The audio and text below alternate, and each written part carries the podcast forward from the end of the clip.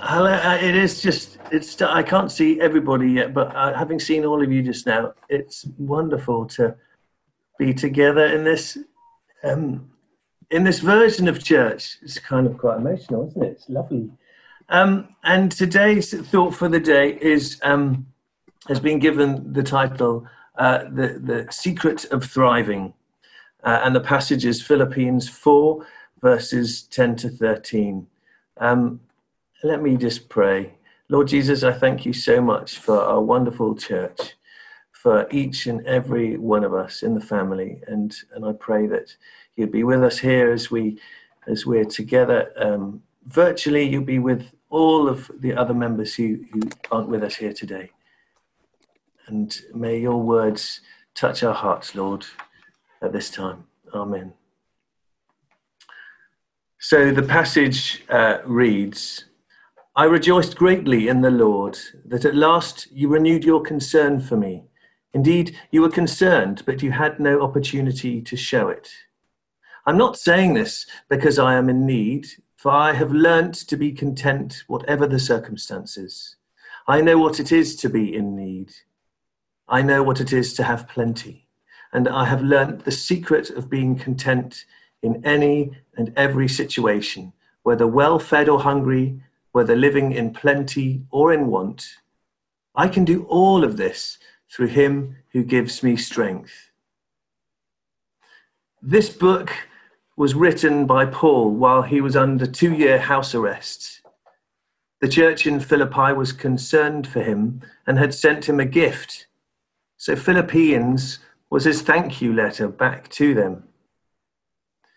If we were ever looking for a Bible passage originating from and therefore relevant to life in lockdown, this is it. Paul's movement was restricted.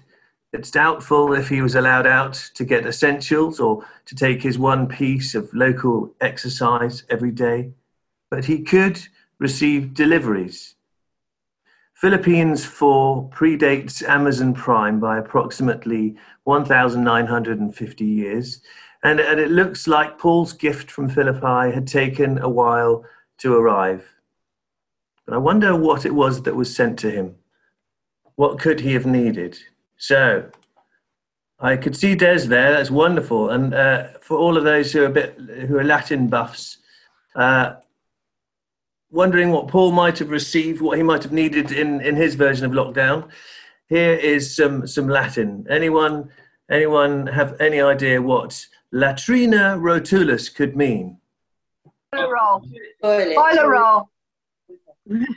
could my, could, could, could my uh, toilet, toilet roll. Exactly. Hold on. There we go. Yay. Toilet roll. Fantastic. One. Okay, we have one more. Something that might have been also quite useful to uh, Roman lockdown. Significans manuum. Hand sanitizer. Hand sanitizer. there we go. Thank you, Louis. Hold on. Sorry. Yeah, exactly. Hand sanitizer is is what it was. Um, well, but Paul wasn't shielding from a pandemic. He was seen as the problem and was being locked up for his service to the good news of Jesus.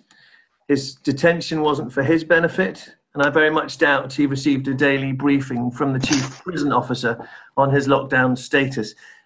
You'd have been forgi- he would have been forgiven for lamenting his cabin fever, but in today's passage, he didn't appear depressed or anxious. In fact, Philippines is, Philippians is regarded as being one of the most joyful books of the New Testament. And as he was writing, Paul was on top form. Indeed, he was thriving.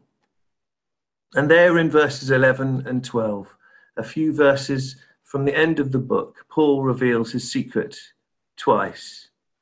I have learnt to be content whatever the circumstances.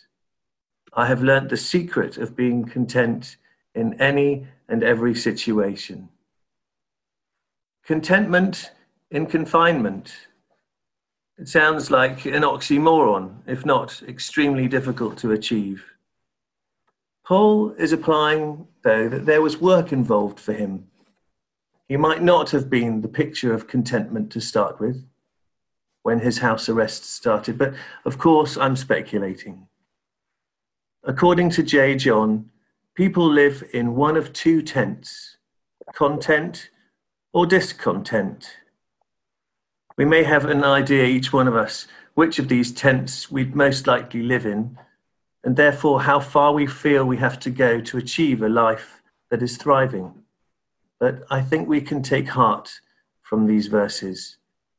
Because today, if we're feeling down, isolated, pointless, if finances are strained and the future is becoming more uncertain, if the monotony and endlessness of it all is getting too much, even if we're having dark thoughts, then through Him who gives us strength, in verse 15, and to whom nothing is impossible, we can come to terms, we can learn to come to terms with our situation, to become more content, and not just to survive, but to thrive.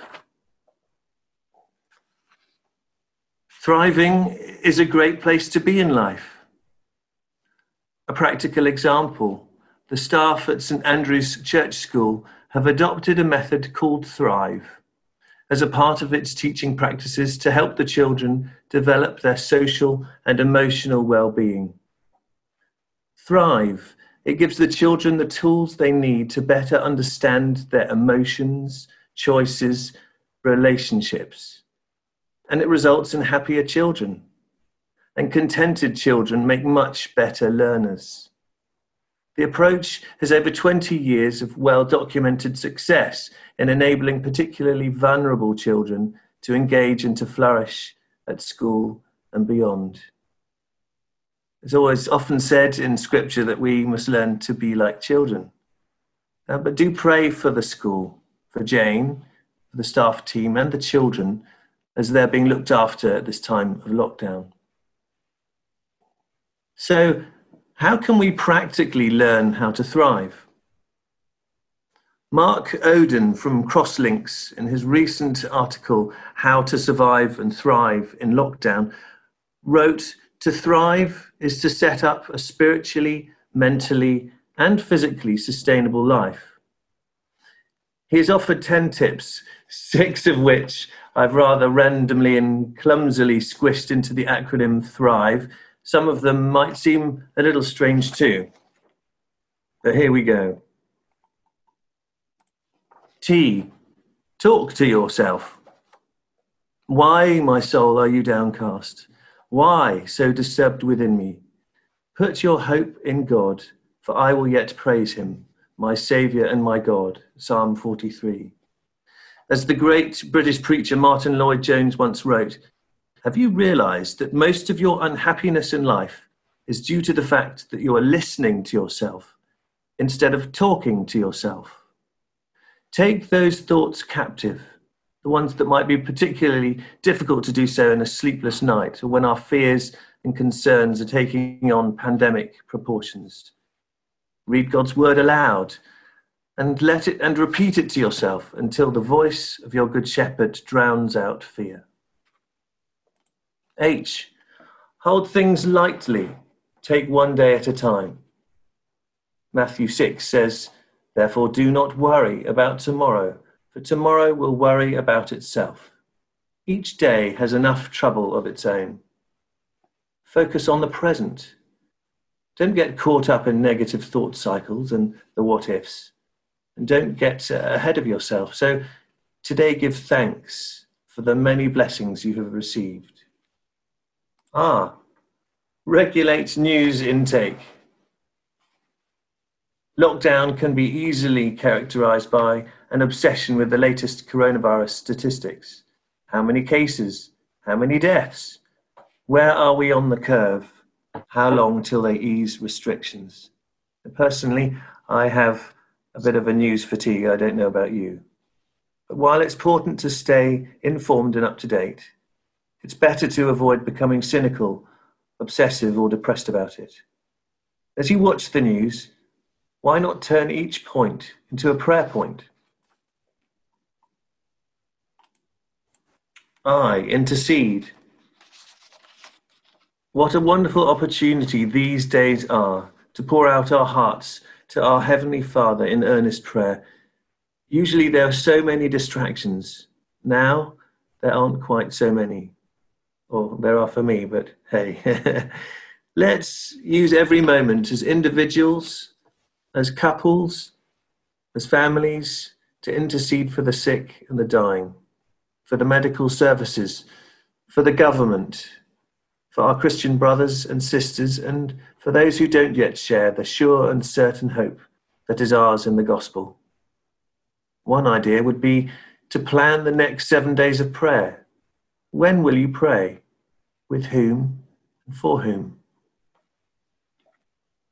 V. Virtually connect. I have to move now. Whether we're together under one roof on a Sunday or separated in our homes, we remain one body, one family, a holy temple. So let's keep in touch with each other using, using this, Zoom, or other social, on, um, social media platforms available to us today. One church leader remarked this week that for the first time since the invention of the internet, it really feels as if we're redeeming this tool for the glory of God. Ring each other. Let each other know that you're praying for each other and thinking of each other. Be mindful of those who are feeling lonely and isolated. Maybe write a list of people you want to be in contact with over the next week.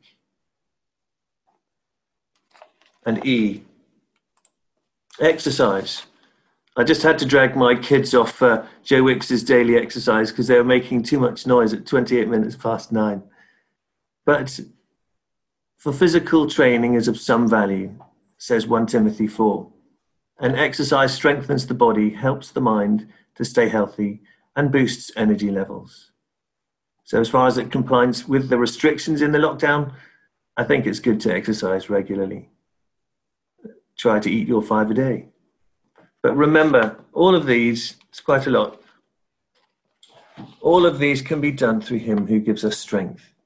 So may you and me learn, as Paul did, in similar circumstances, how to be content and how to thrive, so that when we come back together, we won't be walking wounded, but empowered to continue building a thriving community at St. Swithin's. God bless you guys. Thanks for bearing bearing with me and uh, not falling asleep. But and let me pray to, to end. Heavenly Father, thank you for the example of Paul, who, while being closed away through no fault of his own, or perhaps so, he still maintained his joy and he was able to thrive and to write books and to preach the gospel and see people changed. Lord, may we take heart from his experience and his example, Lord, that we might live our lives for you during this time of lockdown, of restriction.